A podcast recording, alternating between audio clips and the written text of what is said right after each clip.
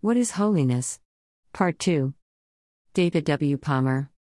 Hebrews 12:14 NKJV Pursue peace with all people and holiness, without which no one will see the Lord. We saw yesterday that the first way to identify the characteristics of holiness is to look at the Holy Spirit. He, by definition, is holy. Therefore, the fruit he produces in a life that is surrendered to him will also be holy. No other alternative is possible. So, holiness in our lives and in that of other people can be truly recognized in the fruit of the Spirit of holiness. Holiness is who the Holy Spirit is. The second way we can understand holiness is by looking at who the Holy Spirit is. Throughout Scripture, we see him identified as the Spirit of grace. Hebrews 10:29 NKJV Of how much worse punishment do you suppose will he be thought worthy who has trampled the Son of God underfoot, counted the blood of the covenant by which he was sanctified a common thing, and insulted the Spirit of grace? The Spirit of supplication. Zechariah 12:10 KJV And I will pour upon the house of David and upon the inhabitants of Jerusalem the spirit of grace and of supplications, earnest prayer, and they shall look upon me whom they have pierced, and they shall mourn for him, as one mourns for his only son, and shall be in bitterness for him, as one that is in bitterness for his firstborn. The spirit of wisdom and revelation. Ephesians 1:17 NKJV that the God of our Lord Jesus Christ, the Father of glory, may give to you the spirit of wisdom and revelation in the knowledge of him. The spirit of truth. John 14:17 NKJV, the Spirit of truth, whom the world cannot receive, because it neither sees him nor knows him, but you know him, for he dwells with you and will be in you. The Spirit of the Lord. Luke 4:18 19 NKJV, the Spirit of the Lord is upon me, because he has anointed me to preach the gospel to the poor. He has sent me to heal the brokenhearted, to proclaim liberty to the captives and recovery of sight to the blind to set at liberty those who are oppressed. 19. To proclaim the acceptable year of the Lord. The Spirit of, seven other attributes.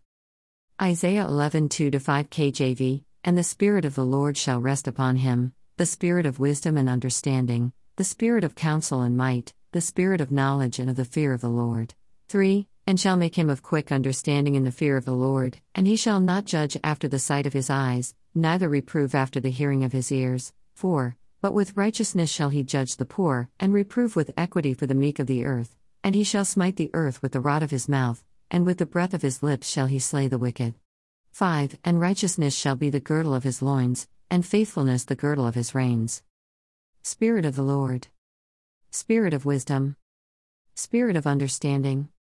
Spirit of counsel. Spirit of might. Spirit of knowledge. Spirit of the fear of the Lord. The Spirit of Life. Romans 8 2 KJV For the law of the Spirit of life in Christ Jesus hath made me free from the law of sin and death. The Spirit of Adoption.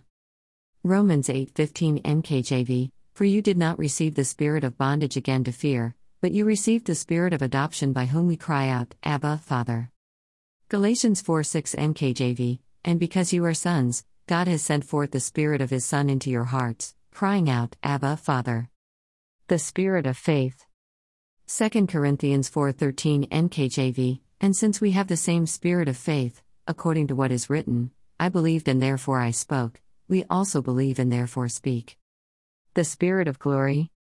1 Peter 4:14 NKJV If you are reproached for the name of Christ, blessed are you, for the spirit of glory and of God rests upon you. On their part he is blasphemed, but on your part he is glorified. The spirit of prophecy.